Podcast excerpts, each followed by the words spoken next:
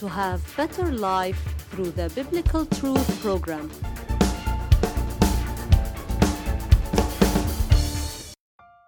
Today's biblical truth is entitled Fear Not, for I am with you. These days, there are many reasons why people fear the future, their present, and even the results of the past. The biblical truth affirms to us that we should not fear, as in Isaiah 41:10. Fear not, for I am with you. Be not dismayed, for I am your God. I will strengthen you. Yes, I will help you. I will uphold you with my righteousness. We are the children of the Lord, and the Lord cares about us and all of our needs. He is good, and His mercy endures forever.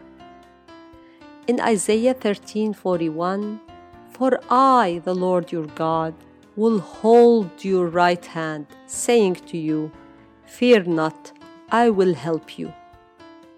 The Lord helps us with all the circles of our lives, not just the spiritual, but the physical as well. Fear is a disease that makes you lose your peace, sleep, and psychological well being. But the Lord also promises in Isaiah 14:3 it shall come to pass in the day the Lord gives you rest from your sorrow and from your fear. Yes, He relieves you from the discomfort due to fear.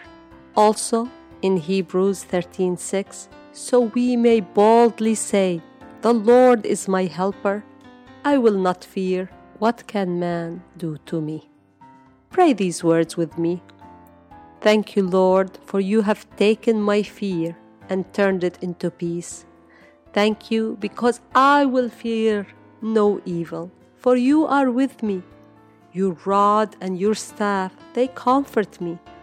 Thank you for the peace of God, which surpasses all understanding.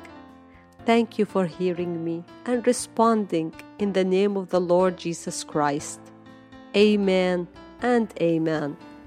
May the Lord bless you in a new episode of the biblical truth.